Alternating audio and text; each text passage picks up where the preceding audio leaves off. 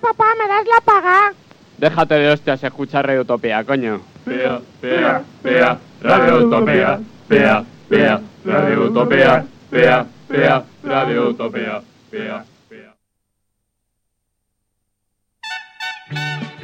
Suecos, chinos, franceses, americanos, uruguayos y extremeños. Todos pueden escuchar Radio Utopía en Mademoiselle, vous parlez français Mi scusi, ma io sono un hippie. Oh, perdón. www.radioutopía.org. español es el sol. Español es el sol.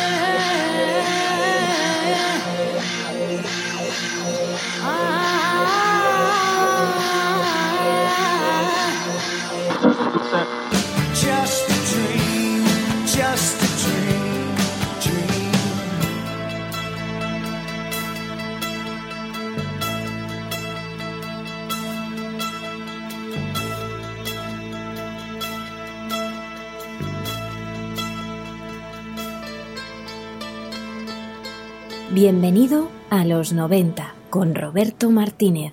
El 5 de agosto de 1966, hace exactamente hoy 50 años, los Beatles lanzaron al mercado Revolver, su séptimo disco. Y lo hicieron mientras se encontraban en plena gira internacional, una gira que iba a ser la última. En 1966 los Beatles habían logrado superar la Beatlemanía, habían conquistado Estados Unidos, habían conocido a Dylan y a Elvis y empezaban a jugar con las drogas. En 1966 en nuestro país sonaba Juanita Banana de Luis Aguilé y Jesús Hermida, la voz que nos retransmitió la llegada del hombre a la luna, criticó duramente la música de esos cuatro melenudos de Liverpool. Poco tiempo después, entendió que el fenómeno Beatle ya no pertenecía a Liverpool, era un fenómeno global.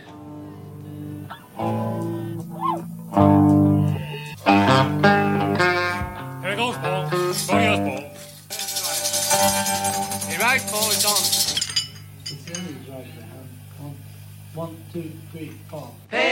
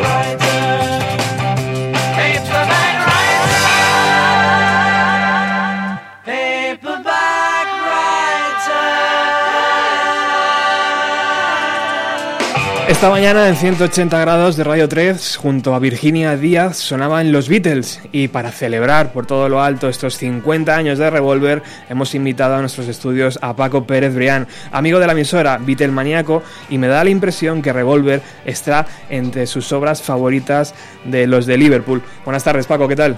¿Qué tal, Robert? Buenas tardes. En todo este tiempo que te conozco, Paco, jamás te he preguntado cuál es tu Beatle favorito. Ni falta que te ha hecho, Roberto. ¿Cuál? ¿Por cuál te decantas? no, no, no. son- Imposible. Sí, ah, luego te voy a leer una cosa que creo que ya te comenté aquí un día sobre, sobre parece que me he convertido en el promotor de Bob Stanley y su libro Ya, Ya, Ya. Y, y como realmente los cuatro juntos fueron un milagro, pues eh, no, no tengo... No se puede separar. Sí, nada, porque ¿qué vas a decir? Que no, es que realmente eh, el- la importancia de los Beatles es, es tan grande como, como, como bloque que, que- que realmente, y, y también lo dice aquí, también lo tengo, te lo, te lo he traído para leértelo. Ostras, sí, gracias, te eh. lo he traído para leértelo. Muchas gracias. Oye, mira, ya que, te- ya que me has entrado así, te lo voy a leer, tío, Venga, ¿vale? venga. ¿Para qué no vamos a andar con hostias? Claro. Bueno, pues mira, fíjate, por ejemplo, bueno, ya te comenté, o, o lo hemos hablado alguna vez, que, que Bob Stanley, uno de los componentes del grupo San Etienne, es un tipo que, que, que ha escrito mucho y tal, y, y hace un, un tiempo ha publicado este, este fantástico libro que se llama Yeah, Yeah, Yeah, la historia del pop moderno, y para mí es una de las mejores eh, que he leído en mi vida. ¿no? Es uno de esos libros que merece la pena. Sí, bueno, son 700 páginas que se disfrutan a los que nos gusta el pop y a los que nos gusta la historia, por supuesto. ¿no? Entonces, por ejemplo, en, en- en- el, en el momento, cuando está hablando de los Beatles, escribe, ¿por qué fueron ellos? Se pregunta, ¿por qué no del Shannon o los Four Seasons o los Beach Boys? La pregunta parece tonta, pero está justificada. La única respuesta posible es que los Beatles fueron li- literalmente un milagro. Parecía como si una fuerza invisible los protegiese y guiase. De los miles de fotografías que le tomaron, no hay ninguna en la que salgan con los ojos cerrados o con una mueca un poco extraña. Ni una sola. Hace unos años alguien encontró una instantánea de Lennon tomadas en 1968. Era un día de verano gris y bochornoso y se ve al bueno de John inmerso en la actividad más anodina del mundo. Está en la terminal del ferry de la isla de Guay, de camino a casa de su tía. Así contado, parece uno de los monólogos tragicómicos de Alan Bennett y sin embargo, Lennon está increíble. Parece un Beatle. Y cuando termina el capítulo, y, y con esto cierro un poco la pregunta que tú me has hecho, dice, en 1970, cuando el grupo se desintegró, sus cuatro componentes pudieron recuperar su individualidad y por primera vez en su vida adulta ser ellos mismos en lugar de ser un Beatle. Y entonces fue como si el manto mágico que siempre los había protegido se fumase de golpe. De pronto John era un grosero que se compadecía de sí mismo. Paul se mostraba tenso y malicioso. George, con sus barbas y su postura de loto, resultaba petulante. Y Ringo se bebía el Nilo y cantaba country sensiblero acodado en la barra. Siempre habrían intentado decírnoslo y al final no tuvimos más remedio que aceptarlo. Eran simples seres humanos. Bueno, ese, ese libro, tío, simplemente con este extracto ya Sí, en- en- bueno, engancha, ¿eh? es- es- está muy bien escrito, es muy bonito y, y- y bueno, creo que respondo un poco a, a esa pregunta, ¿no? O sea, creo que, que no me puedo decantar por, por ninguno. Es, ellos, ellos escribieron eh, parte de, de la, de la historia, uno de los momentos más importantes de todo el siglo XX y, y bueno, hoy día seguimos escuchando sus canciones y, y, bueno, ahora escucharemos canciones de Revolver y dices, pues aquí estaban este grupo que te gusta a ti tanto, Kula Shaker, hace Mm. 30 años antes. Exacto, sí, aquí sí. estaban los Chemical Brothers, 30 Mm. años antes. ¿Para qué te voy a decir? No hace falta escuchar el disco, solo ver la foto de atrás, es decir, ahí estaban Oasis mirando las gafas. Exacto, 30 tío, años exacto. antes. Está todo ahí, ¿no? O sea, es una especie de, no sé, si nos fuéramos a, a la pintura, pues eh, estaríamos hablando del 480 y, y del Renacimiento ahí en todo su esplendor. Qué bueno. Los Beatles en 2016 siguen sonando tremendamente bien. Esta canción con, que, con la que hemos abierto nos lo hace ver. Esta mañana, Paco, en Radio 3, eh, eh, Que por cierto, os he escuchado y daba gloria a oíros. ¿eh? Y aquí le mandamos un, un besote a Virginia, que Virginia, es una sí. chica estupendísima. es muy grande Virginia y muy y muy muy grande en todos los sentidos porque llevarme allí allí a mí fíjate pues, muy grande, muy grande. muy generosa Como quería, tú, quería decir Roberto, como tú. y, y fíjate tío mm, mucho tiempo después tu nombre sigue resonando en aquellos pasillos, tío. No me digas eso. Hay una foto de Se Busca. Algo hiciste bien, Paco. Siempre, sé. siempre te lo he dicho y siempre te lo decimos. sé. Algo hiciste muy bien. en- Creo que uno, creo que uno de mis grandes momentos en, en esa emisora y en ese programa fue el día que me hostié tomando la curva que me llevaba al estudio. ¿Tú no te acuerdas de Sí, esa? sí, sí, sí. Creo que la hemos contado alguna vez, ¿no? Sí, esa que te separaba, sabes, ¿no? sabes que entre el control y el Exacto. locutorio, eh, no sé si ahora los han cambiado de sitio. Sí, ahora están en otro Ahora sitio. están en otro sitio. Sí. Bueno, cuando yo, cuando yo iba allí a la mina, eh, mm, el, el control, o sea, tardabas como un ratito en llegar al locutorio, porque tenías que tomar tal. Entonces, una de las veces estaba atendiendo un chico por teléfono tal, y entonces vi que se me, que me quedaban cinco segundos para tal. Salí corriendo, era verano, y me di un pedazo de hostia descomunal tomando la curva. Y cuando llegué al micrófono, tipo, "Ah, ¿y ahora? y entonces me vi tan ridículo que dije, ¿qué, qué, qué- qué le cuento a la gente? ¿no? Y, y entonces dije, mira, me acabo de pegar una hostia hace un momento descomunal. Tal. Y, y- y igual me han hecho allí algo. Aquí fue donde se hostió el subnormal. del con, con- con una flecha. Bueno, volviendo a los Beatles, ¿recuerdas quién te descubrió los Beatles? Sí, tío, sí, me, me- me acuerdo perfectamente. Con 12 años, un primo mío que, que desgraciadamente ya no vive y que se llamaba Ángel, vivía en Granada, tocaba la batería, era el mejor batería de Granada y me... ¿Como tú? Eh, no, yo era el peor de Málaga. y me, y me regaló, me regaló, me parece que fue el primer single, fue Chill of You o algo así. Y, y- y me llevó a su casa, tenía montada una batería Premier del mismo color, o perdón, una batería Loop del mismo color que la batería de Ringo. Me senté en la batería. Yo ya de pequeño a mí me habían regalado una especie de cosa parecida. Yo creo que todo eso ya nos viene ya en los genes o algo así. Y, y cuando me senté en aquella batería ya profesional, sin prácticamente llegar con los pies al bombo y al Charles, ya dije, esto, esto es para mí. Esto me gusta. Esto es para mí. Hostia. Esto es para mí, que es lo, es lo que me contó un día la, alcaldesa de París, Ana Hidalgo, que ya llegó de, Cádiz a, París con, me parece, con seis o siete o ocho años, y, un día me dijo, yo llegué aquí y cuando vi dije, esto dije, esto es para mí. y, digo, pues mira que se te ha dado bien, tía, esta es la alcaldesa, ¿no? Pues un poco me pasó lo mismo, esto es para mí, con mucho menos nivel, claro. Y además la batería de Ringo, que es siempre tan señorial, ¿no? Ese color perla gris, no sé qué color es. Sí, sí, es el perla, es, un, es es preciosa, mítico, tío. es preciosa. Es la foto que hay aquí en el revólver, es preciosa, ¿no? Con, con, con la batería. Además, si es que es que además ese, ese formato de batería, ¿no? Con Mm, caja, timbal, exacto. bombo y bombo base. Eh, Y para adelante. maravilla, maravilla, maravilla. Bueno, como bien sabes, Paco, los Beatles preparaban la salida de cada LP con el lanzamiento de un single que no incluían en el, en el propio disco. Eso era una norma de, de George Martin. Hemos escuchado Paper Pat Writer, compuesta por Paul, y en su cara B incluida, incluía esta canción de Lennon llamada Rain.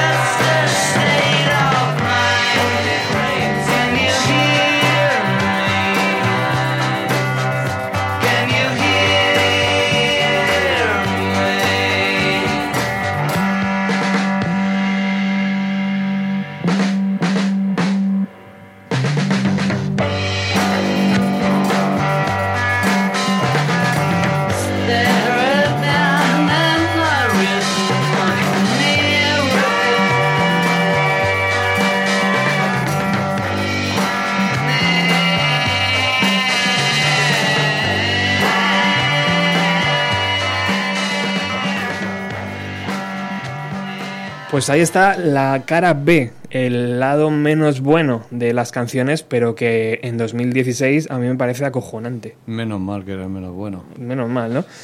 Bueno, ¿de dónde venían los Beatles? En 1963 graban dos LPs, Please Please Me y With the Beatles. En 1964 A Hard Day's Night y Beatles for Sale. Y en 1965 Help y Rubber Soul. Dos, cuatro, seis LPs en tres años. El contrato de los Beatles era, era duro, ¿eh?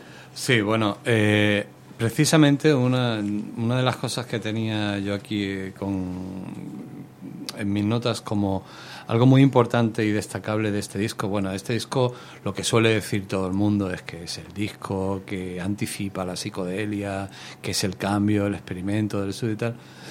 Pero, tío, yo, fíjate que para mí este disco lo que es es el primer disco que hacen después de estar una semana sin currar en nada, tío.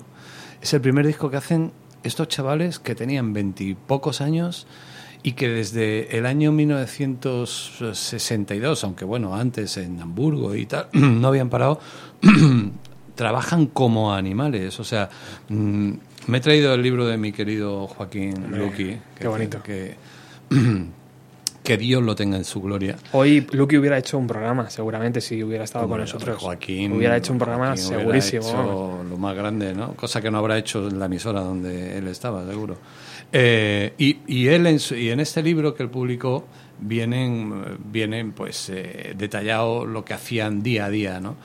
Y, y bueno, eh, realmente en el mundo de la música, cuando un artista tiene mucho éxito eh, y, y- y le, y le viene el trabajo encima, es un trabajo muy bonito, pero, pero al mismo tiempo agotador. O sea, eh, y entonces, cuando van a, cuando llega el año 1966, realmente los tres primeros meses son la única vez en, en todo lo que llevan de década de los 60 que no han hecho, que, que, ha estado cada uno a su bola. Vamos, de hecho, por ejemplo, pues mira, el, por aquí tengo, por ejemplo, el McCartney se va de vacaciones a esquiar con, con su novia a Suiza. Eh, bueno, el 4 de febrero del 66 hay una cosa muy bonita, es que le dan un premio a- a- en Estados Unidos por Hey Days a Week. Ya sabes que tengo cierta predilección por, por esa canción de Rubber Sí. Soul, ¿no?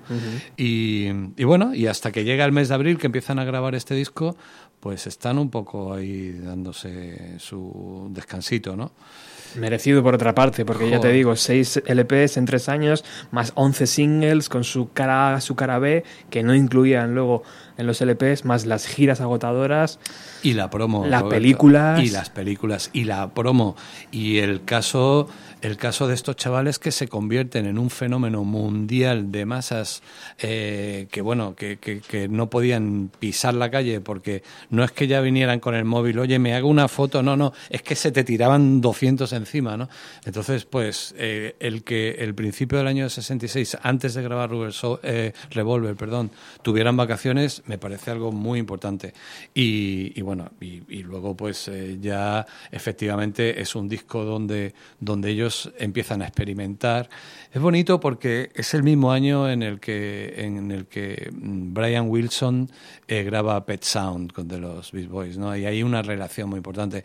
Es un momento en el que... Un pique realmente, ¿no? Porque Sí, bueno, bueno, es el momento en el que, en el que la música pop eh, se convierte en química, ¿sabes? O sea, hasta ese momento se llegaba one, two, three, y todos cantaban al mismo tiempo y tocaban y pum, venga, por otra, ¿no? Y tal, ¿no? De- Desde Bill Haley o Elvis hasta ahí, más o menos la cosa va de este, de este porte, ¿no?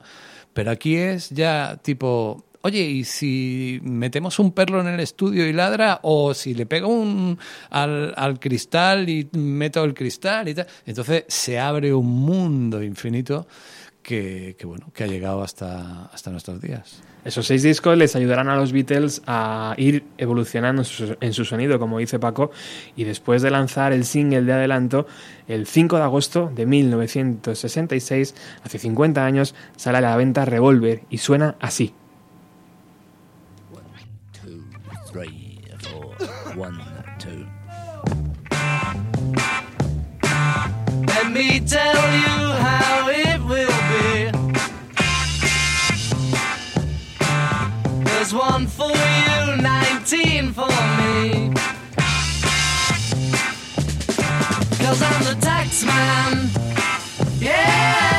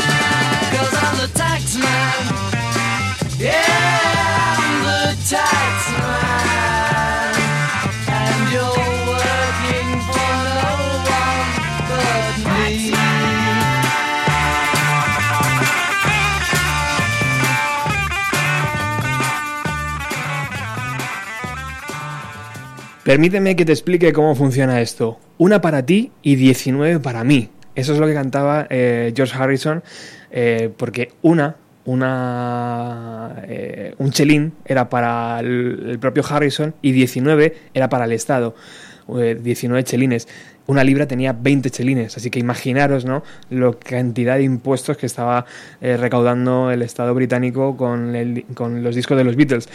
El, reca- el recaudador de impuestos, el Montoro de la época, ¿no, Paco? Sí, eh, Robert, hemos tenido, conforme sonaba la canción, eh, nos hemos mirado, tú me has dicho una cosa y yo, te- yo estaba pensando, es más, estaba contando las, las letras de Taxman y, y Montoro tiene una O, o sea, tiene una letra más, ¿no? Ta- Taxman Montoro, ¿no? Y tal, ¿no? Es, eh, También hace referencia a Mr. Wilson, que era el primer ministro, ¿no? Sí. Y Mr. Heath, el que Sí, estaba en la oposición. Sí, eran los laboristas, los líderes del, del laborismo y, la, y los conservadores, ¿no? Qué bueno. Pues sí, eh, qué forma más genial de abrir, de abrir este álbum Revolver, ¿no? Un disco que tiene mm, una peculiaridad y que mm, no mucha gente sabe, y es que cuando los Beatles graban Revolver, realmente se les había acabado el contrato con la discográfica. Y, y estaban sin contrato. Entonces, muchas, mm, como tú bien me has comentado antes, ellos tenían pensado grabar el disco en Estados Unidos. Y me imagino que la que Parlo Fonemi dijo, mira, grabarlos aquí en Abbey Road, eh, ellos entendían que no iba a haber ningún problema en, en- en renovar el contrato con ellos, ¿no? Eh, pero por si la flies, quedaros aquí grabando cerquita de la compañía, no vaya a ser que la, la vayamos a liar. Y, y realmente Revolver es un disco que se graba y los Beatles están sin contrato discográfico. ¿no? Fíjate, hubiera sido algo histórico perder a los Beatles ahí, ¿eh? Imagínate que Columbia, alguna de esas, se hubiera hecho pumba. Mm, sí, claro. eh, fíjate, imagínate, ¿no? Lo que fue y, y- y lo que significó para la compañía de discos Semi, ¿no? Que lamentablemente luego se- en los últimos 10 años, en la última década, desgraciadamente se ha desintegrado por una gestión, eh, no solo por la crisis de la industria del disco, sino por una gestión lamentable de los, de los, de- del sentido que ha cogido la, la música en los últimos tiempos, ¿no? Que se ha pasado a, a, los contables y a los abogados en vez de a los artísticos, ¿no? Que, que- que eran realmente los, los que debían de estar predominando en la industria, ¿no? Pero bueno, mm, así fue. Fue la compañía de los Beatles, fue la compañía de Pink Floyd, la compañía de Queen, etcétera, etcétera, etcétera. Sir George Martin, eh, con el paso de los años, expresó su arrepentimiento por el trato que tenía hacia George Harrison. Porque dice que tenía muchas dudas ante sus composiciones y era normal, ¿no? Y teniendo a Lennon y McCartney al lado. Pero mm, al final decidió que Taxman era un tema bastante potente para abrir el LP, quitando canciones del propio Paul y del propio John. Eh, Paco, ¿es el destino quien cruza las vidas de Brian Epstein con, con George Martin y con los Beatles? O, Estoy o- seguro que sí. ¿qué- ¿Cómo es Estoy posible? seguro tío? que sí, estoy seguro que sí. Además, fíjate, los Beatles eran seis, o sea, era un equipo de seis personas. ¿eh? Los Beatles eran eh, ellos cuatro, George Martin, el productor, eh, Brian Epstein, el manager, eh, mm, tenían a su jefe de comunicación, su tour manager y poco más, tío. O sea, en esta época de tantísimo curro, eh, eran ocho personas las que estaban manejando el cotarro. De hecho, cuando forman Apple y tal al final, se les va al carajo, pues porque, porque, porque no tenían infraestructura para, para semejante historia porque un tour manager era un tour manager, un tipo eh, tal, ¿no? Entonces, yo creo que sí, yo creo que el destino los pone. Lo que hemos hablado hace un rato, ¿no? Yo creo que en, en el milagro Beatle está también gente tan importantísima como Brian Epstein, ¿no? Brian Epstein era el manager señor, ¿no? O sea, cuando quieras, eh, comentamos cómo fue también este año para, para, para su última gira, ¿no? La última vez que los Beatles tocan eh, delante de- del, público. En realidad luego hay otro conciertillo más en la terraza cuando hacen Get Back, el, el Let It tal y cual, pero, pero es el último concierto, lo dan en San Francisco en este año y tienen una experiencia nefasta en su gira asiática, que si quieres luego comentamos cuando van a, a tocar a, a Manila, ¿no? Entonces... Brian Epstein era la persona que, que controlaba todo eso y en, y en la vida de un artista la función del manager es importantísima, siempre y cuando el manager tenga el nivel y la inteligencia que debe tener.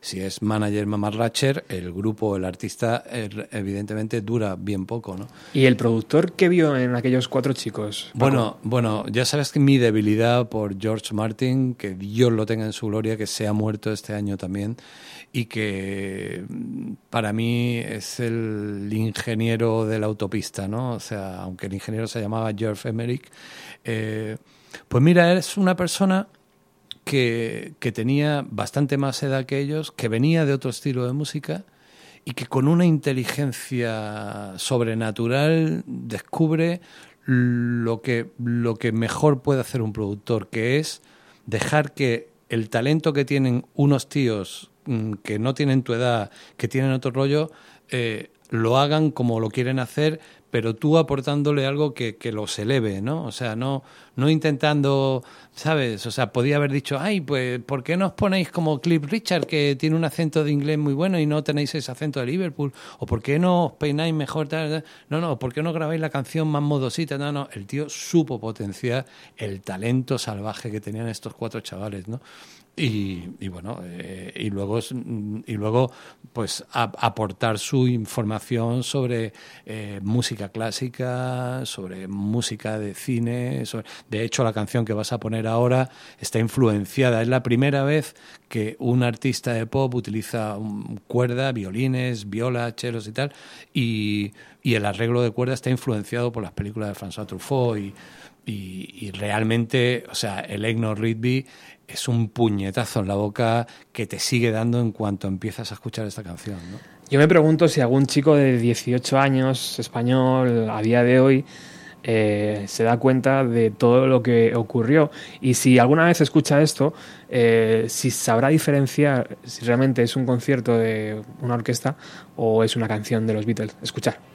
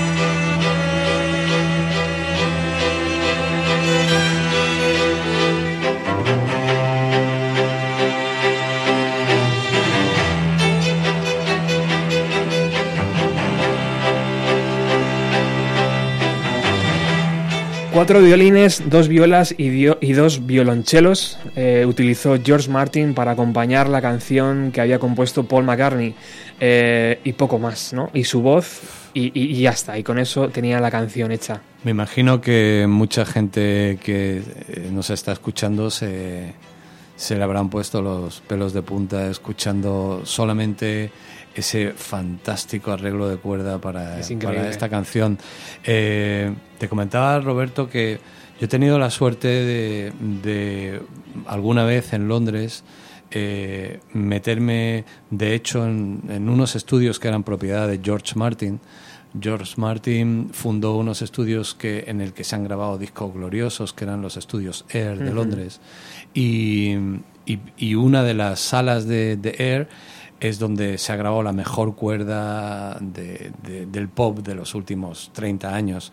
Quizás porque él se dio cuenta cuando hizo esta canción de lo que iba a significar en el futuro y como era un tipo muy inteligente dijo pues bueno habrá que encontrar un sitio y no es que sea Air era no era una copia de- del estudio de Abbey Road pero sí tenía eh, las dimensiones, sí tenía la personalidad, era bastante más moderno y ahí cuando eh, tienes la oportunidad, como yo tuve una vez la suerte y oportunidad de meterme en una sesión de cuerda debajo del director que está con esos músicos británicos que tocan con una precisión y con una profesionalidad como nadie en este planeta y sobre todo cuando personas muy mayores que son músicos de violín, de chelos, de, de- de- de instrumentos de viento y tal y cual, saben que está tocando para un artista pop, es alucinante. O sea, estar ahí, poder escuchar. Yo me imagino, me puedo imaginar a Lennon y McCartney en esa sesión de cuerda y diciendo, ¡guau! ¡Qué pedazo de canción vamos a tener, ¿no?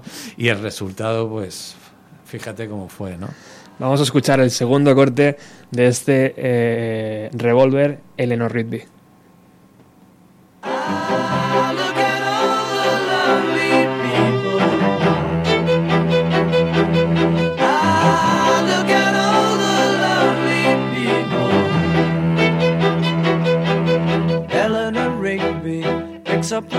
Rice in a church where a wedding has been. Lives in a dream, waits at the window, wearing the face that she keeps in a jar by the door. Who is it for? All the lonely people. Where do they all come from? All the lonely people. Where do they all belong? Father Mackenzie, writing the words of a sermon that no one will hear. No one comes near. Look at him working, darning his socks in the night when there's nobody there. What does he care? All the lonely people. Where do they all come from? All the lonely people. Where do alone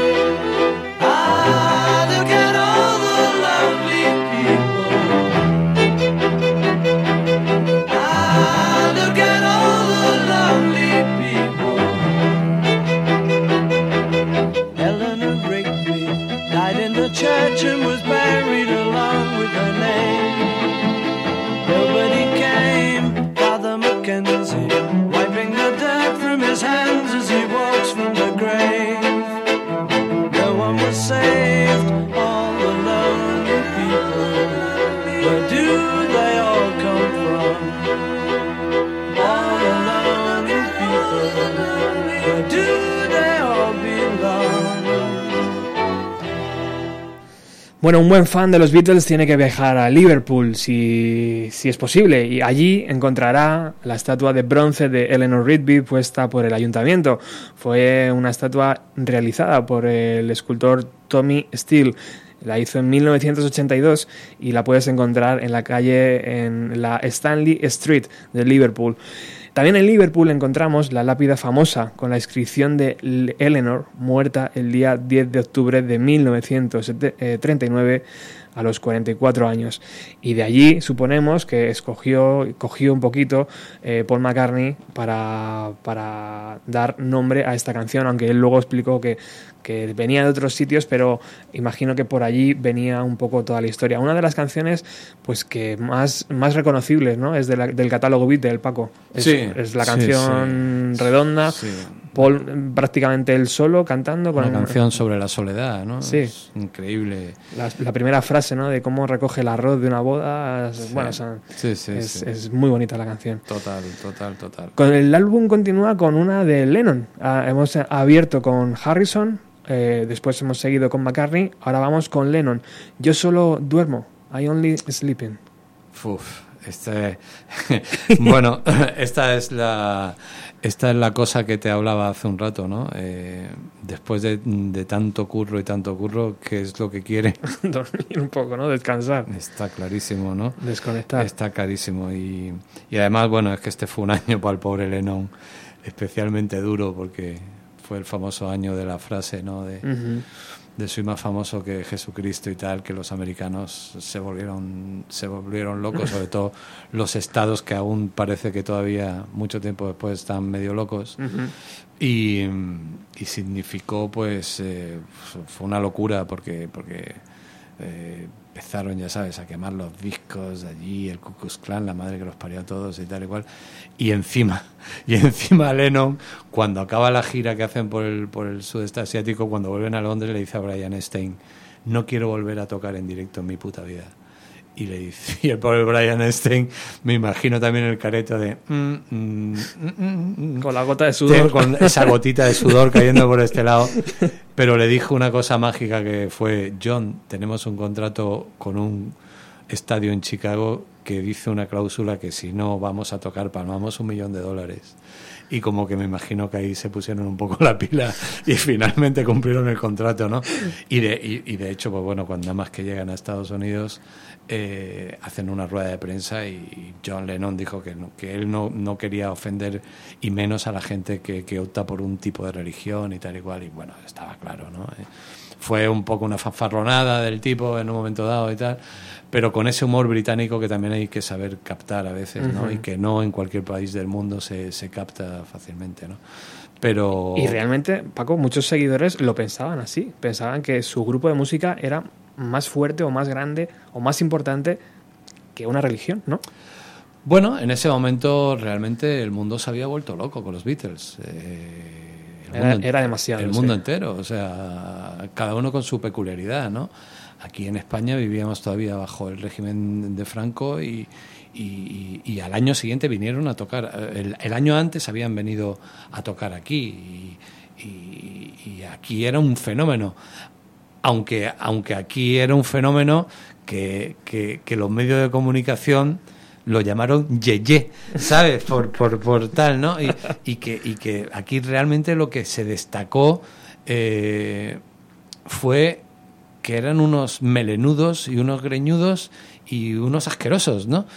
Y, y no sé si eso, tío, todavía nos sigue pesando para que seamos un país tan asquerosamente antirroquero como es España, ¿no? Eh, que no tengamos un- una puta televisión que nos enseñe unos buenos programas de música, unos buenos documentales de música, ¿no? tal, ¿no? Que no haya pasado eso en tanto tiempo, ¿no? Y que y tal, ¿no? No sé si, si eso fue una huella, no, no, no, lo pusieron a sangre y fuego ahí, ¿no? Mm. Eh, pero, pero, pero igual también aquí era un fenómeno de la hostia y, y- y en Manila, ¿no? O sea, Sí, luego, luego, luego quiero que me cuentes un poco eso. Vamos con la canción, el corte 3 de este revólver, con guitarras de Harrison reproducidas al revés. Fue un error, eh, estaban en, en el control del estudio y de repente un técnico se lió, puso la bobina al revés y dijo, hostia, qué bien suena esto, dijo Lennon. Y lo metieron en el EP. Y bueno, vamos a escuchar el corte y ahora co- comentamos. morning, your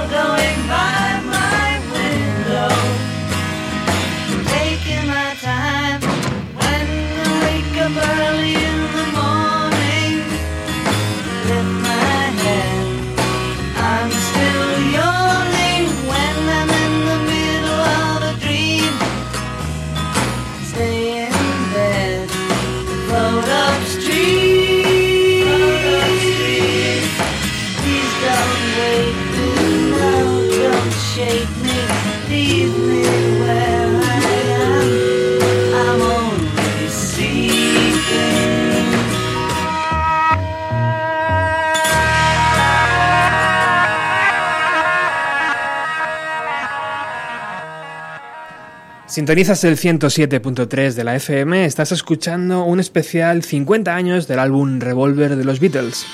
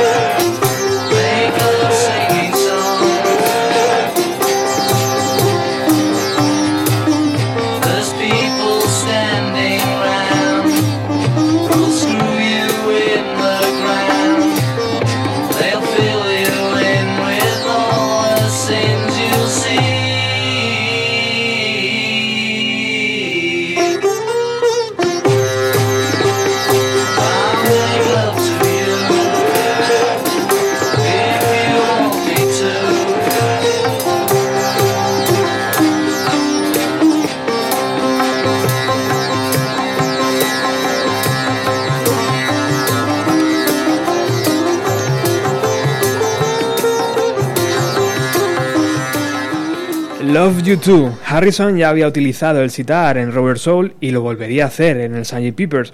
Eh, pero aquí va un paso más allá, ¿no, Paco? Antes a micro cerrado me, decía, me decías, es que en los Beatles eh, está todo.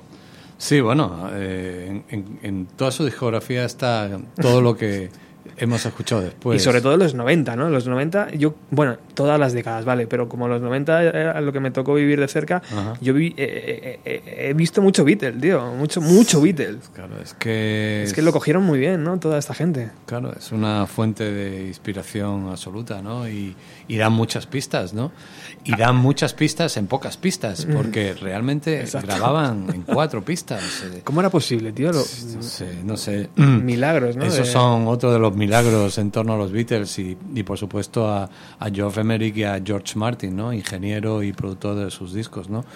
Y, y como te decía antes, algo que me, que, me, que me flipa y me sigue flipando son sus armonías vocales, cómo, cómo se hacían los coros, cómo doblaban las voces, cómo cantaban, tío.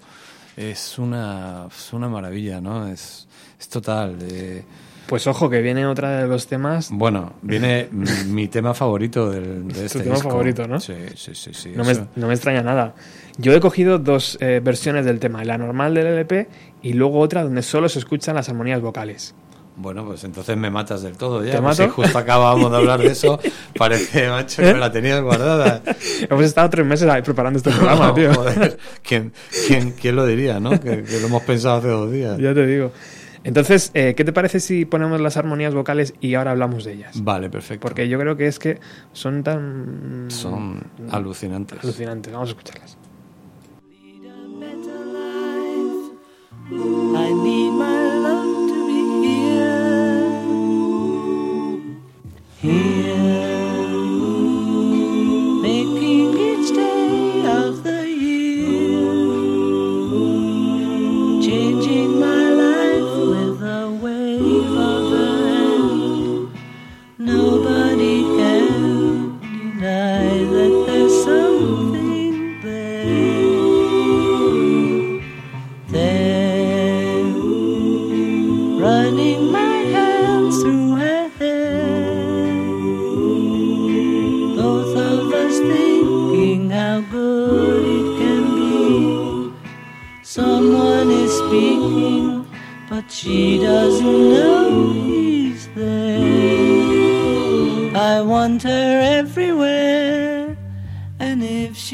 beside me, I know I need never care. But to love her is to need her everywhere. Knowing that love is to share.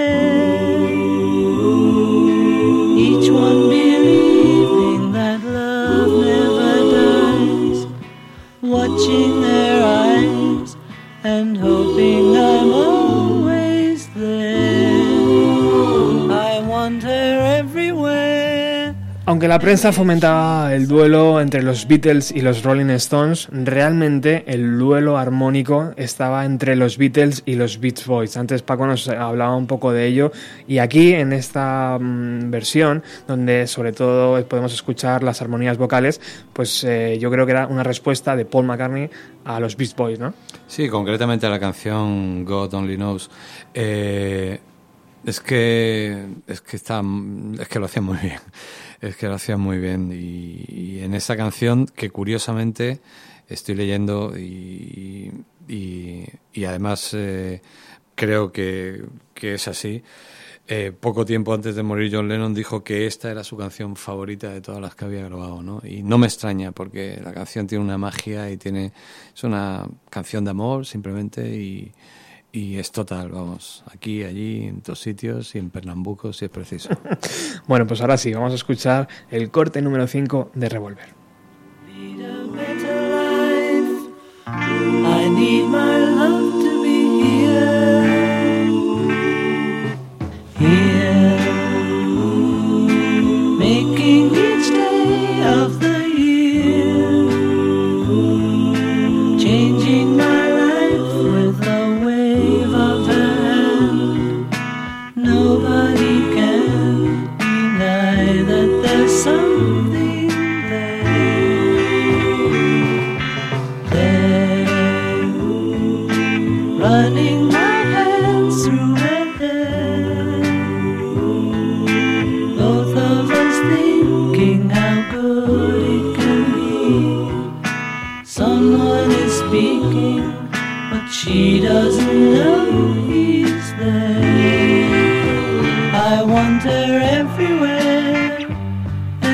she's beside me, I know I need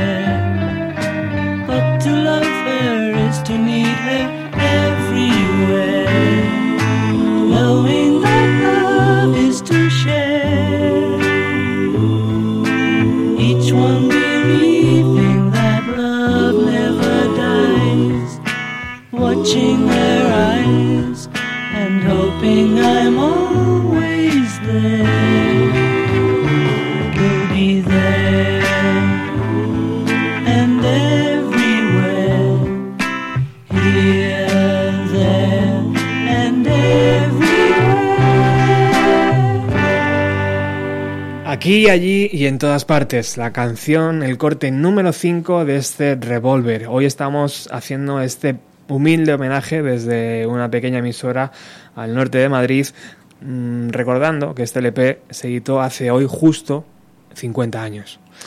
Qué total, ¿no? Qué total. Qué suerte estar aquí compartiéndolo contigo, Roberto. Bueno, el siguiente corte, Paco, es de esas canciones que yo creo que se utilizan en las escuelas para que los niños aprendan inglés. Es una canción que los Beatles siempre hacían para que eh, Ringo pudiera cantarla, porque Ringo también tenía su pequeña cuota ¿no? de, de esa Beatlemanía y necesitaban que seguir alimentándola. Yellow Submarine. No sé, este corte, eh, ¿qué, qué te, qué te- qué te dice, Paco? Bueno, pues eh, me dice que es eh, que Ringo es era el tipo más simpático de los realmente de los cuatro, ¿no? Era un tío simpático y que la canción le vino niquelada, vaya. Y que bueno, era una idea sobre sobre unos eh, un sueño que tuvo el McCartney del no sé si fue en Grecia o no sé dónde, que vio un- unos azucarillos que eran como... mm, le pareció... Yo ya estaban empezando a tomar cosas y es lo que tiene. y, y de ahí le vino la idea que luego se convirtió en, en una, pero bueno, una canción para niños, ¿no? Una canción para niños en la que, en la que además hay invitados eh, que, que, que, bueno, con el tiempo se supo, pero que cuando la canción sonaba, pues no, ¿no? Está nada, nada más y nada menos que Brian Jones de los Rolling Stones, Donovan, que era el, cantan- el cantautor hippie por excelencia de, de la época. Estaba también Patty Boyd, que era la primera mujer de George Harrison. Que luego se fue con Clapton, ¿no? Exactamente, eh, exactamente. Y Marian Faithfull, que, que, que luego se fue con, con, el, con el amigo de Brian Jones, ¿no? Exacto. Y, y bueno, y ahí pues ahí hay uno que toca, eh, me parece que Brian Jones está tocando un vaso de cristal con una baqueta, el otro tal, haciendo cada uno el payasete a su manera, y Yellow Submarine se convierte a lo tonto en una de las canciones más emblemáticas también de este disco, en un single y, y en una película, o sea, años después, también en un álbum completo, que bueno, eso fue ya así como para, para hacer un poco de caja y tal, pero, pero bueno, que, que, que- estuvo muy bien, ¿no? A mí, a mí, a mí la película me parece genial y, y, y es de esas cosas como sus propias canciones que lo ves todavía y no, y no sé, te ha pasado, lo veo súper moderno, lo veo súper fresco, ¿no? Como sus canciones y como su música. In the town where I was born lived a man who sailed to sea, and he told us of his life in the land of submarines. So we sailed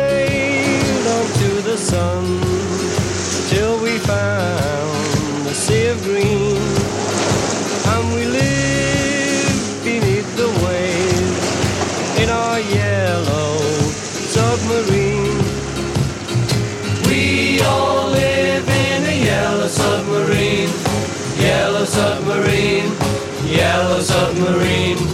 We all live in a yellow submarine, yellow submarine, yellow submarine. And our friends are all aboard.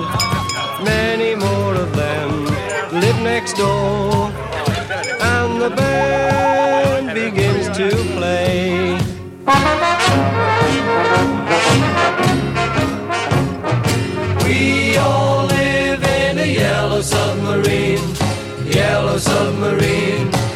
Yellow submarine. We all live in a yellow submarine, yellow submarine, yellow submarine. As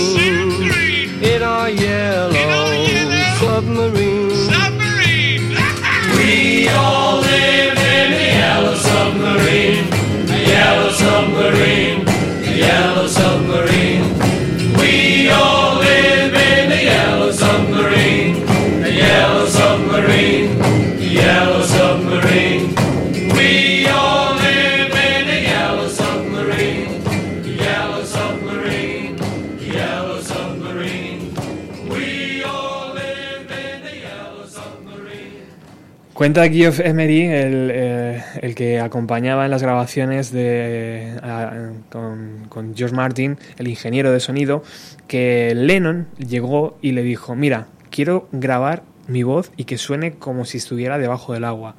Y allí el, el propio, el, pro- el- el pobre eh, ingeniero intentó solucionarlo, buscar micrófonos y tal, y al final cogió, eh, Paco, un preservativo, lo enrolló en el micrófono, lo apretó fuerte y lo metió debajo del agua. Y allí teníamos a Lennon intentando grabar. Menos mal que el resultado no le gustó y no se incluyó en la canción.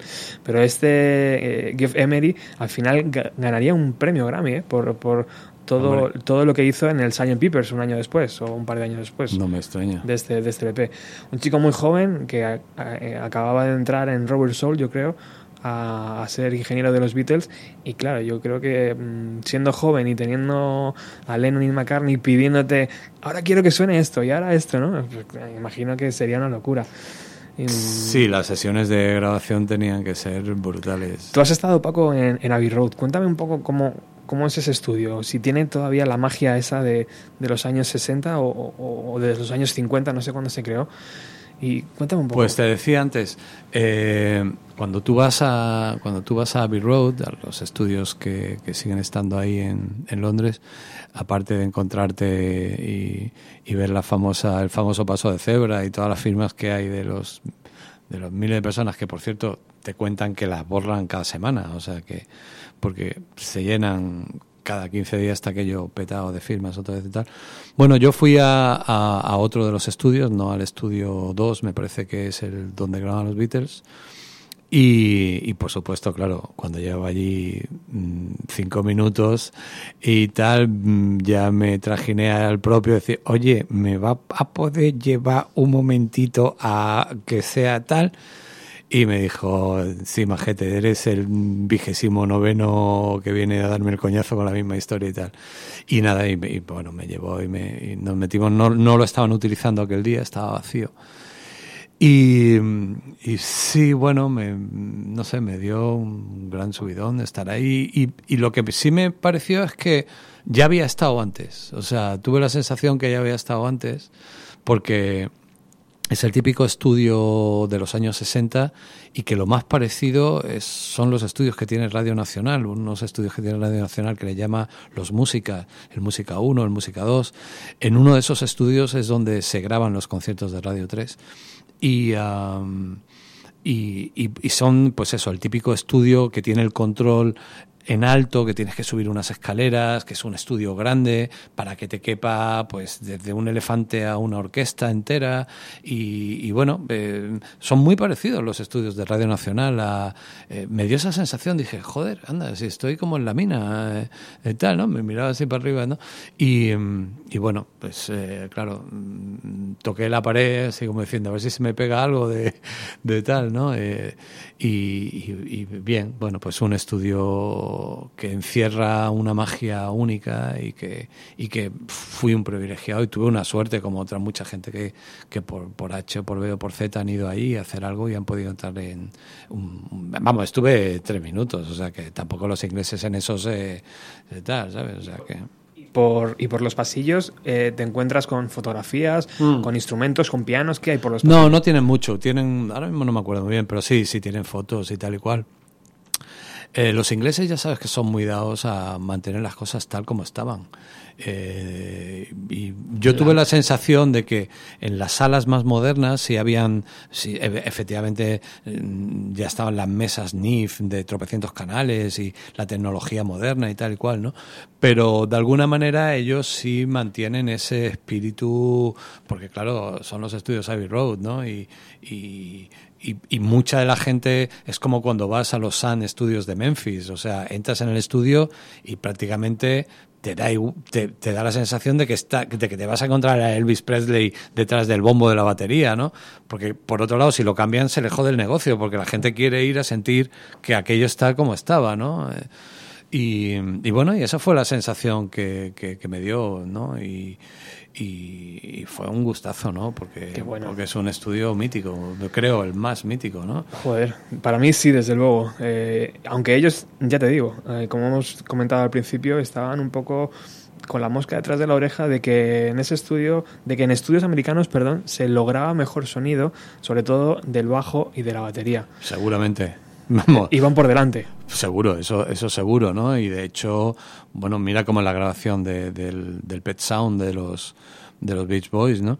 Y, y, y- y luego realmente mm, la, la, la calidad de grabación pasa a Los Ángeles, ¿no?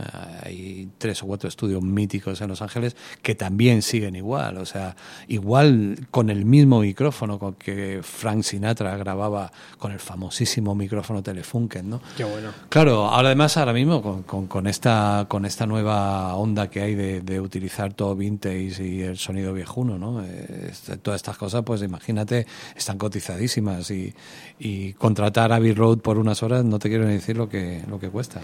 Bueno, corte número 7, Seaside, Seaside. En el verano de 1965 los Beatles estaban girando por Estados Unidos. Por Estados Unidos. Eh, en uno de esos pocos días libres alquilaron un caserón a las afueras de Los Ángeles, en Beverly Hills. Como no podían salir, invitaron a muchos actores, amigos actores, Peter Fonda, Eleanor Brown, a músicos, a David Crosby y, Roger McGinn de los, de los Bears y a Joan Baez. Parte de ellos probaron el LSD, eh, que era legal en California en aquel momento, en 1965. Harrison se asustó bastante y pensó que le iba a dar un jamacuco y que se iba a morir. Así que Peter Fonda le dijo, no te preocupes, yo sé lo que es estar muerto.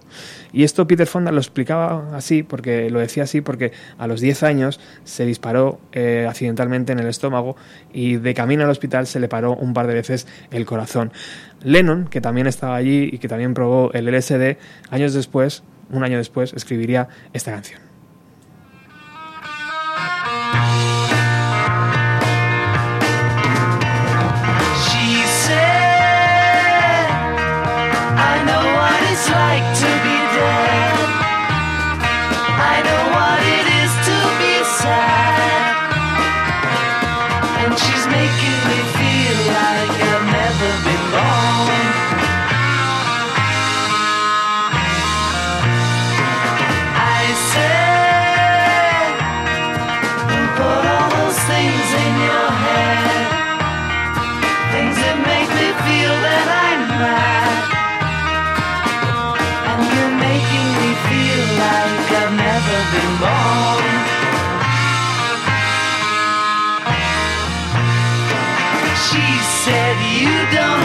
Understand what I said. I said,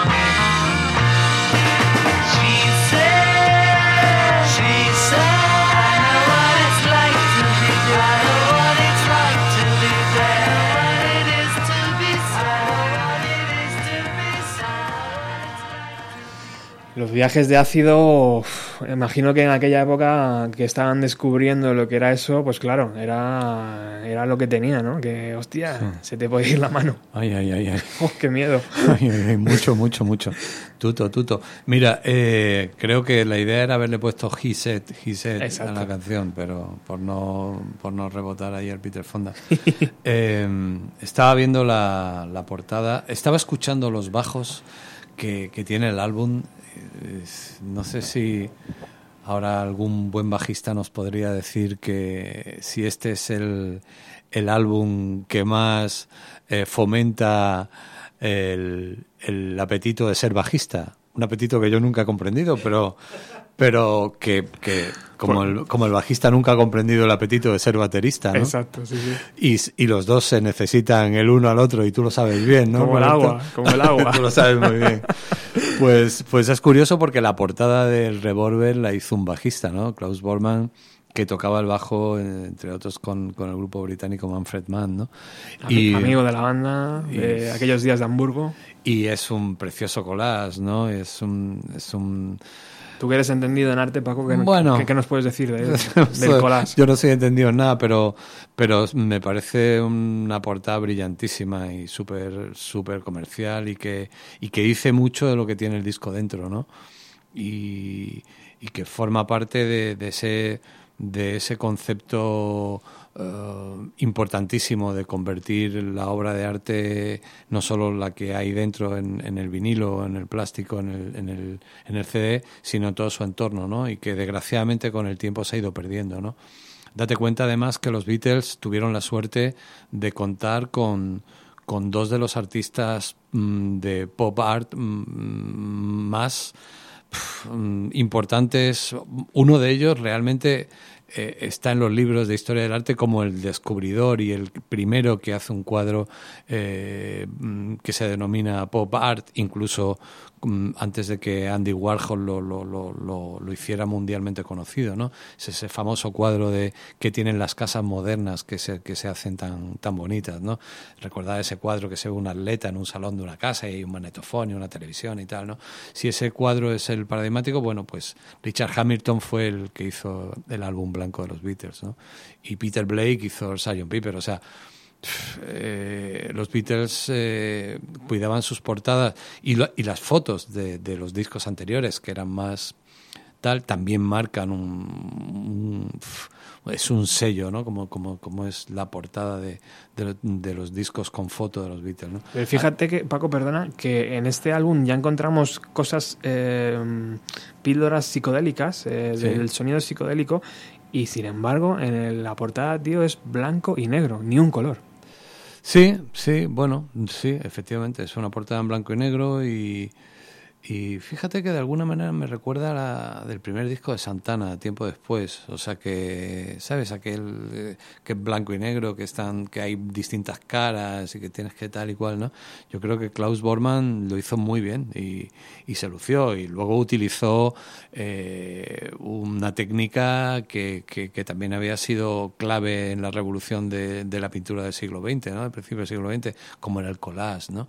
Y que, y que tanto la gente del cubismo como, como, como otros otro tipo de artistas utilizaron, ¿no? Así que, que bueno, pues eh, no sé si no, no es una de mis portadas favoritas. Posiblemente, eh, bueno, también me pasa lo mismo, como cuando me has preguntado cuál era tu Beatle favorito, ¿no? No, no, no sé cuál es mi portada favorita, pero esta me gusta muchísimo, la verdad, es que es una, una maravilla y, y creo que le dieron a Klaus Bormann eh, un, un Grammy por la portada. Qué guay. ¿Le damos la vuelta al vinilo, Paco? Y ponemos la cara B. Dale la vuelta al vinilo y me parece que la que viene es Good Day Sunshine.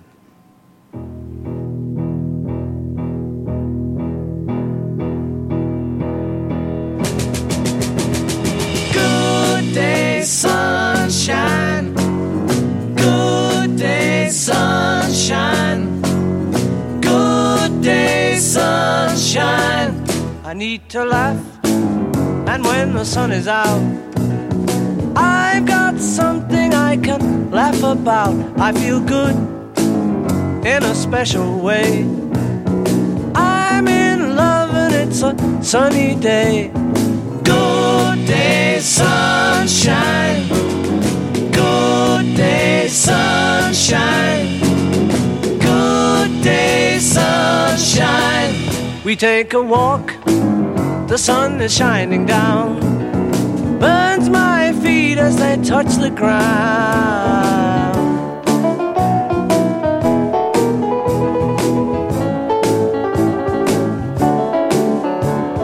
Good day, sunshine. Good day, sunshine. Good day, sunshine.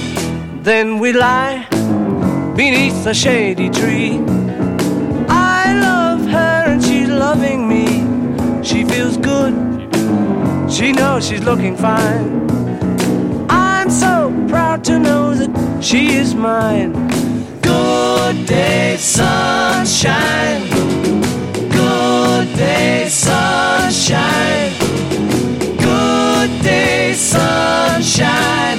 Good day, sunshine.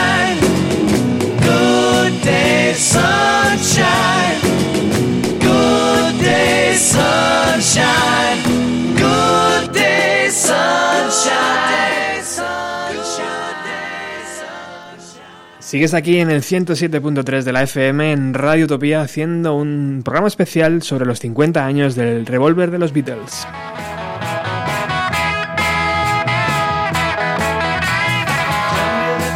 Nos acompaña Paco Pérez Brián, una eminencia en esto, en esto de la radio y de la FM y, y en esto de los Beatles, porque a él le encantan los Beatles.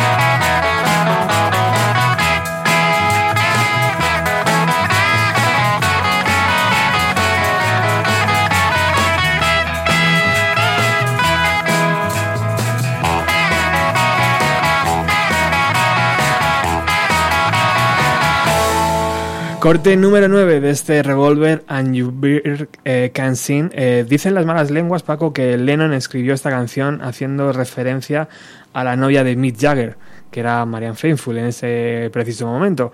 Y eh, no sé si será verdad o no, pero mm, la referencia esa de, de- de- de pájaro era como, Sí. como se, le, se le llamaba entonces a, la- a las chavalitas en Inglaterra, ¿sabes? Puede Pues no- ser, puede ser. Pues no sé, no, no sé, pero Marian Faithfull era un- una tía estupenda, vamos, lo sigue siendo. Eh, ¿Sabes que ninguna de estas canciones tocaron en directo?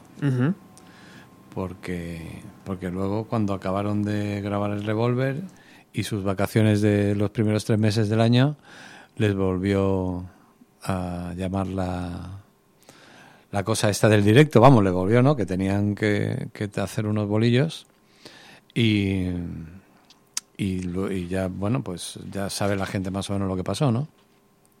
Sí, sí, se, sí. se fueron a tocar a Tokio, eh, hicieron sus bolitos allí con, con los japos y tenían un bolo firmado para tocar en, en Manila, Filipinas. No te lo pierdas.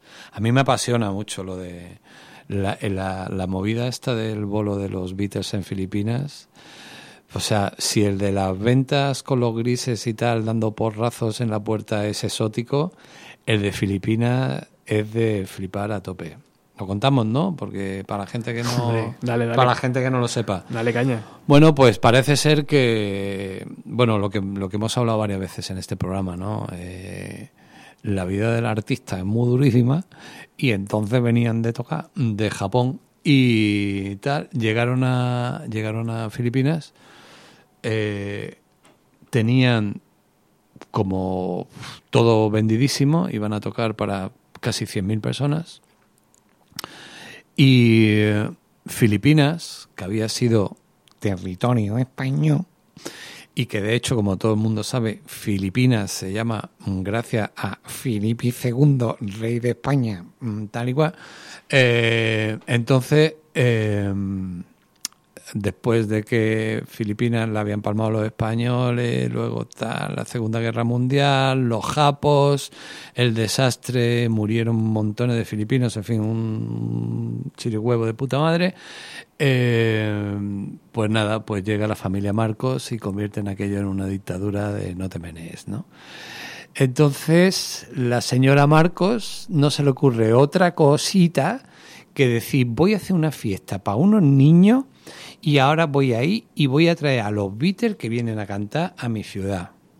Y ahora ese John Lennon que llega a Manila, al hotel, y le dice, Quillo, que tenéis que ir a, a una comida con Imelda Marcos y tal y cual, ¿no? Tal. Y I Only Sleeping, ¿no? Del disco. Me voy a quedar sobando casi mejor que ir. Entonces no fueron, ¿no? Parece que hubo un malentendido, no se lo explicaron bien. No sé qué. Total, que lo que, lo que era todo, todo Filipinas esperando a los Beatles como agua de mayo, como estos manejaban los medios de comunicación, el país lo consideró como un tremendo desaire al país, a sus gobernantes y a la madre que los parió a todos, y entonces se montó lo más grande. Cuenta, cuenta alguien, ahora mismo no recuerdo quién, que mm, cuando ya han hecho, el bolo fue un éxito, tal cual, pero claro, cuando los hechos se fueron enterando, la gente y tal, le van quitando, la, le quitan mm, toda la protección policial que le habían puesto, le quitan los coches, le quitan todo, y hay un momento en que John Lennon dice, tío, dos taxis y al puto aeropuerto, pero cagando hostias de aquí, ¿no? Entonces cogieron los taxis, se van al aeropuerto, se meten en el avión, fíjate tú, fíjate tú el numerito de tal. Ya, ya habían palmado además el caché del bolo, o sea, ya el que los había contratado, tal, llegó la policía, tal, tal, tal, pum, pum, pum, los impuestos, las tasas, no sé no sé cuánto. Vale, bien, Brian Epstein, tal. Cuando están dentro del avión para volverse a, a, a Londres, a punto de despegar, creen que ya están a salvo, vuelve a entrar la policía y le dice, te falta el impuesto de salida del país. O sea, ya en plan, ya súper fatal de los fatales, ¿no? Y bueno, para eso están los buenos managers, ¿no? Dijo, a ver, ¿cuánto es? Tanto, toma, majete, a la cierra la puerta del avión y que te piras, ¿no? Y nada, volvieron a Londres y pisar al aeropuerto de Londres dijo John Lennon, nunca más, no quiero tocar más, no quiero hacer más giras. Entre otras cosas porque para los Beatles era una tortura tocar delante de tantísima gente sin escucharse. O sea, mm, cuando cualquiera que va a ver un concierto hoy día y ve los ciento y pico de miles de vatios que hay mm, delante de tus orejas y, y la precisión y las computadoras que hacen que el sonido sea perfecto y con una rotundidad que te rompe el estómago, eh, tocar y emocionar a, a 100.000 personas en un estadio con aquellos amplificadores Vox y poco más, era lo que, lo que, lo que para ellos era una tortura, porque no disfrutaban tocando, ¿no? Y entre eso y el show este que le montó la Imelda Marcos, a los, los Marcos en, en Filipinas, pues, pues tal. Y luego, ya sabes, llegaron allí a Londres, dijo que no quería tocar más y dijo, Brian Estenquillo, tienes un contrato que si no tocamos en Chicago vamos a palmar un millón de dólares. Tocaron en Chicago, tocaron en, tocaron en Toronto, tocaron en algún sitio más y tal y cual, y el último concierto los hicieron, lo hicieron en San Francisco y nunca más volvieron a tocar los Beatles.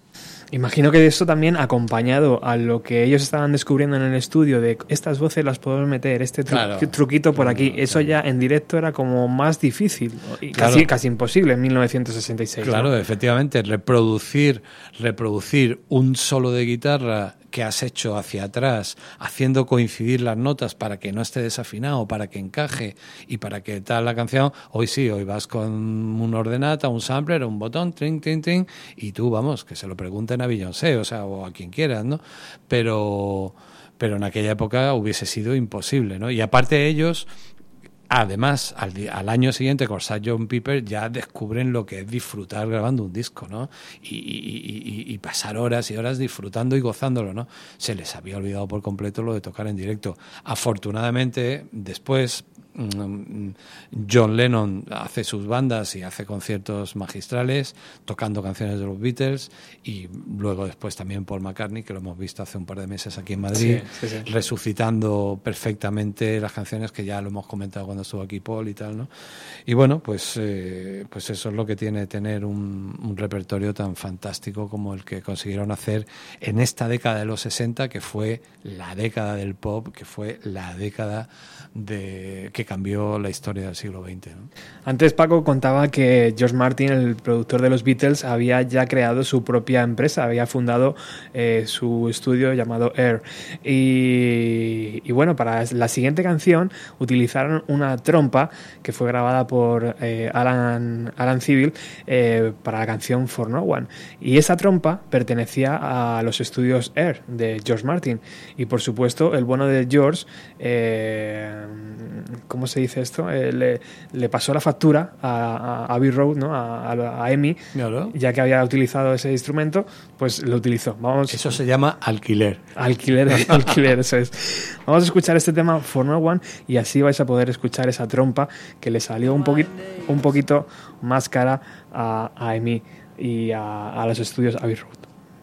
Your day breaks, your mind aches.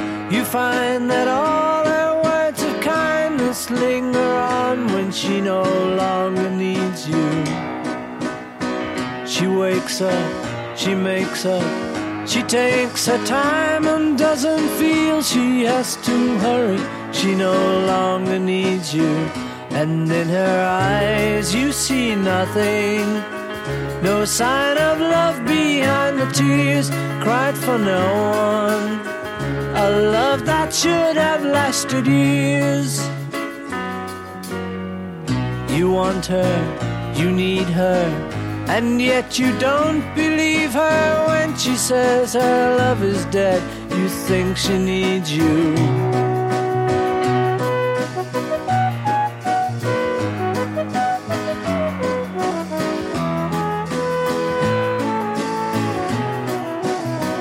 And in her eyes you see nothing. No sign of love behind the tears cried for no one. A love that should have lasted years. You stay home, she goes out. She says that long ago she knew someone, but now he's gone, she doesn't need him.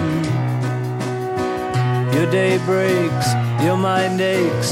There will be times when she said We'll fill your head. You won't forget her, and in her eyes you see nothing. No sign of love behind the tears cried for no one.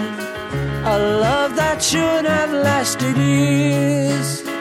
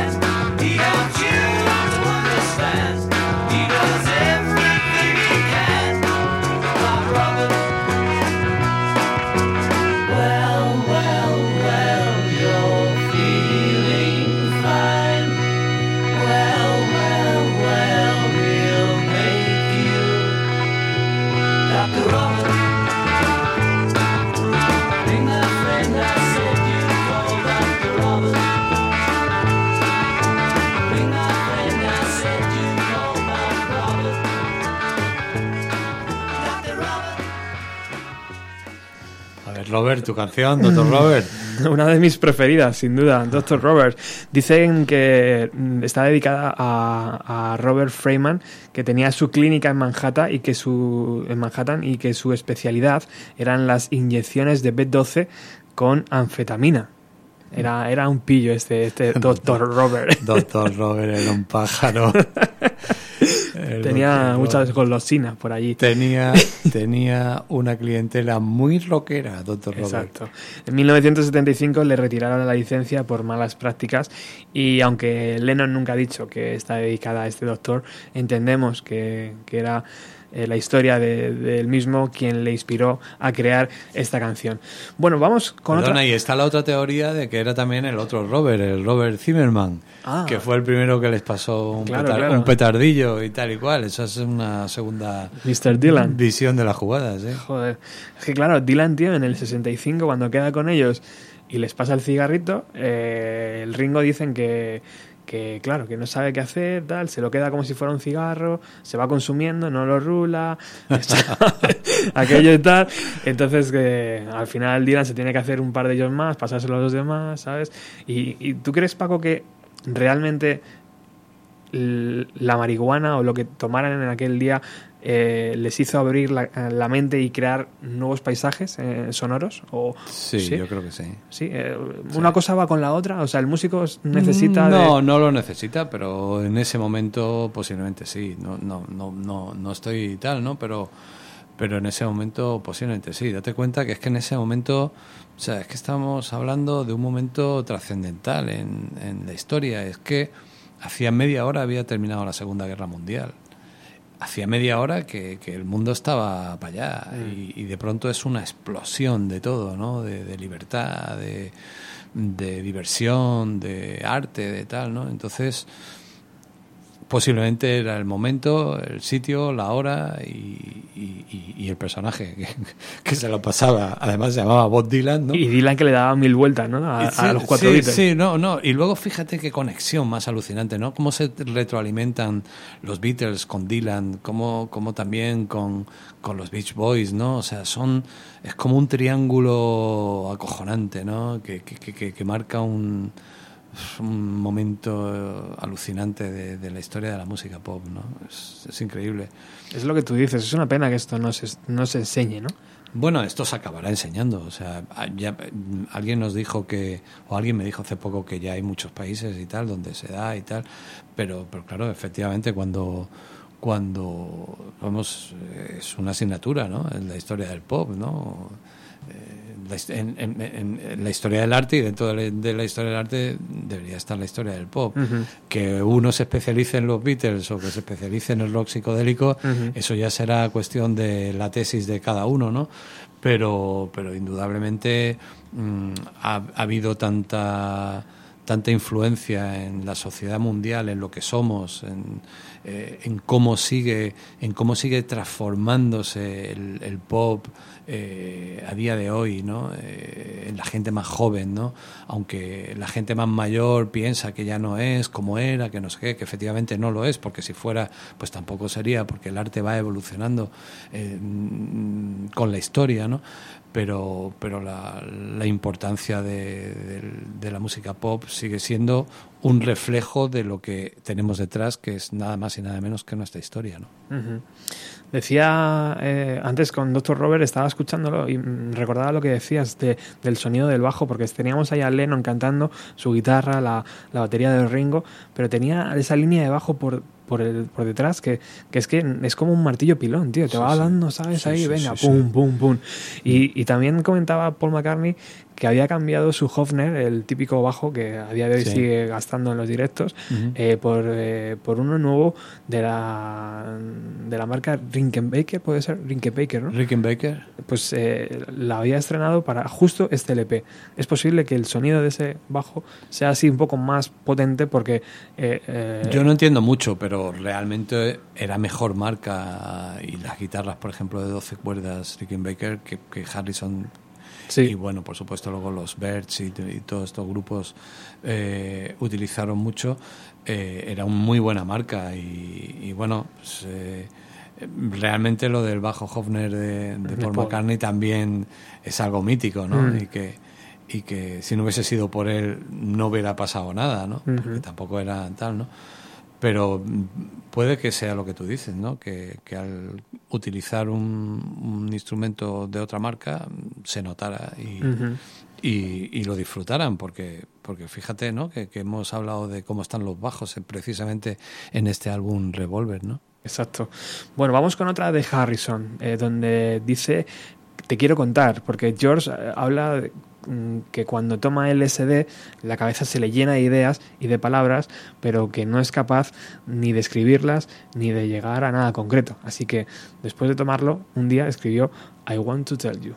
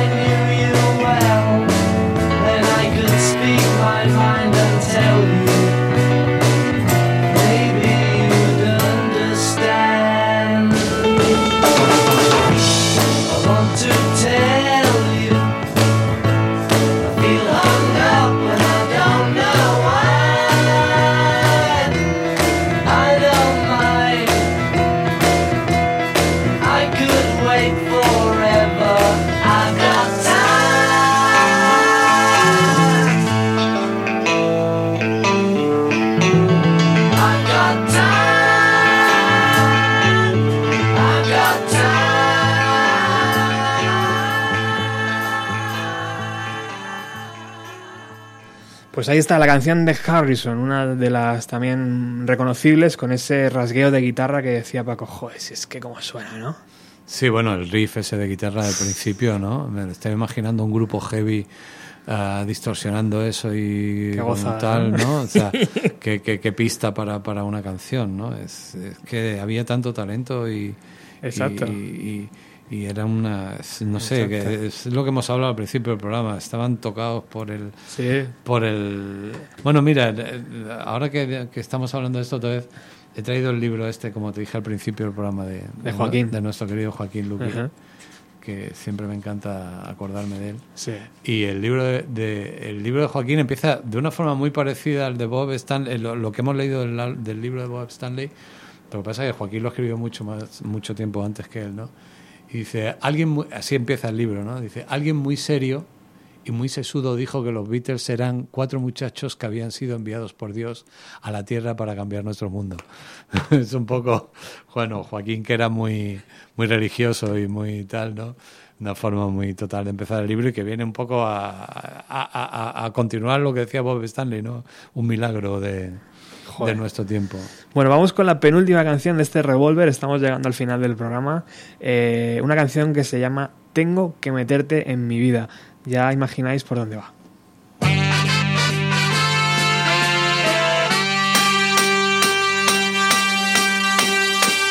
I was alone, I took a ride, I didn't know what I would find there.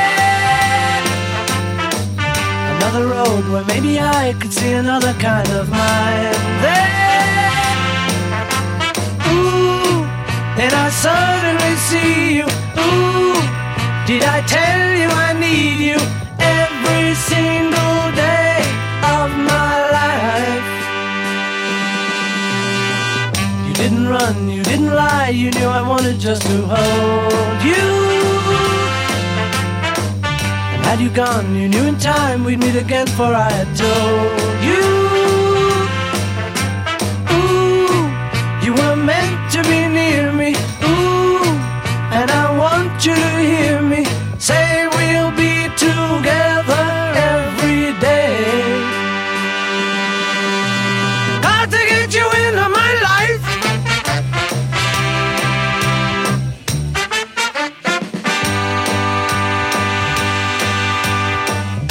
can I do? What can I be? When I'm with you, I wanna stay there. If I'm true, I'll never leave, and if I do, I know the way there. Ooh, and I suddenly see you. Ooh, did I tell you I need you every single day of my life? Got to get you into my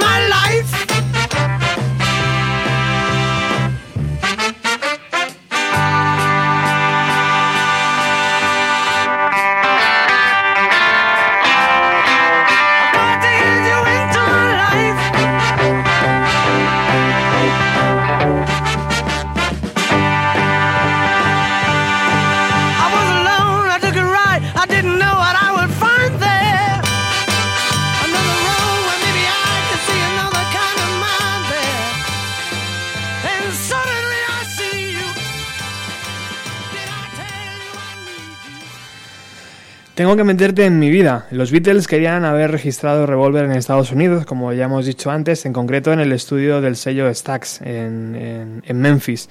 Los potentes, las potentes bases rítmicas del sonido soul americano habían hecho mella en, Paul McCartney.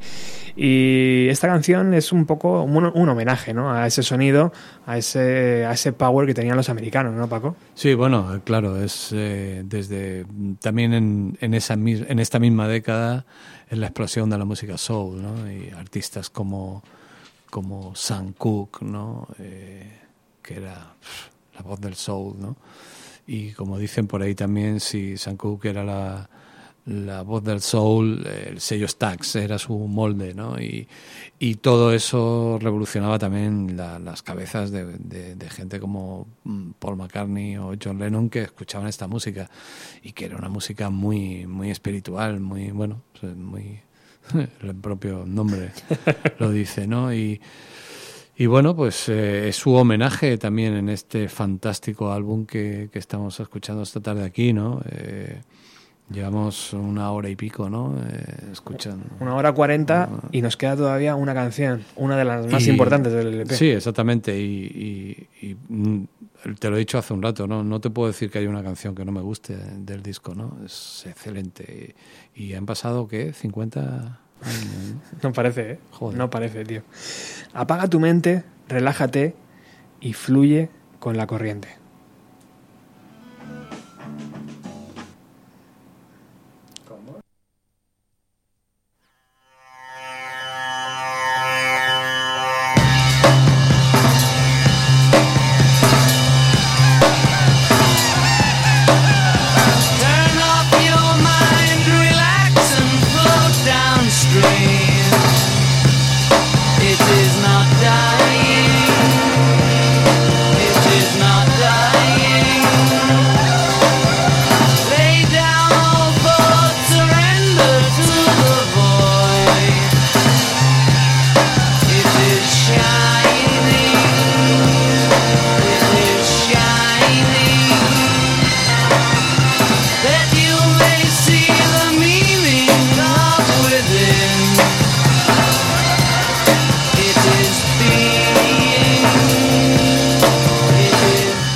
Libro tibetano de los muertos de Timothy Leary, en su página 14, dice: Apaga tu mente, relájate y fluye con la corriente. Tomorrow never knows. Mañana nunca sabes, ¿no? Esa, esa canción, ese título eh, apropiado de esas eh, dichas que tenía Ringo Starr y que John Lennon utilizó para cerrar Revolver. Con esta canción, Paco, que suena totalmente Chemical Brothers por ahí, suena eh, bases, suenan loops eh, que, grababan los Beatles en su propia casa, que ya se habían comprado grabadoras y con ellas jugaban. Uf, ¿Qué podemos decir de esta Hay, canción? hay tío? una cosa muy buena en esta canción que, que fue muy inteligente por parte de- de- del ingeniero de- del estudio de Geoff Emerick y de George Martin y es que metieron la voz utilizando el Leslie que como sabes tú es ese Mm. amplificador eh, que las bocinas giran a una velocidad que tú puedes controlar Qué bueno. y que se ha usado se usaba mucho básicamente para el órgano Hammond era el amplificador básico del órgano Hammond la idea de meter la voz ahí y hacerla girar le da ese punto tan psicodélico Y tan- Lennon, que siempre quería cambiar su voz, tío, pues eh, imagino que el efecto ese le encantaba. se claro. volvió loco yo creo que esta es definitivamente la pista del Sgt. Peppers y y es lo que hace cerrar una página y ya están abriendo otra, ¿no? Eh, fue fue verdaderamente un año mm, importantísimo en la carrera de los Beatles y posiblemente sea uno de esos álbumes, eh, posiblemente sea uno de los más importantes de todos los que hicieron, ¿no? Ha sido un gustazo escucharlo de nuevo contigo. eh, El gusto ha sido para mí, Robert, que, que, que- que siempre que vengo me tratas muy bien y, y como te he dicho muchas veces, para mí la radio siempre fue esto, eh, sentarme con amigos a escuchar música, no, no- eh, que es lo que hice desde siempre y, para mí eso, esa es mi forma de entender la radio y pues siempre que vengo contigo lo hago. Me invitas a comer a veces incluso y me das agua. O sea, no me puedo quejar, tío. sabes que eres bien recibido. Espero, Sí, lo sé, muchísimas gracias. espero poder brindarte muchas, eh, muchos programas como este, con motivo de los Beatles o de otro grupo, y de seguir disfrutándote lo, lo máximo posible aquí en la radio, que es donde nos gusta tenerte. Gracias, Robert. Nosotros volvemos eh, pronto. Hemos terminado la temporada de radio, pero hay un montón de podcasts que podéis disfrutar, así que vamos a recargar las pilas y volvemos en septiembre con más música de los años 90. Gracias por haber estado ahí. ¡Eh!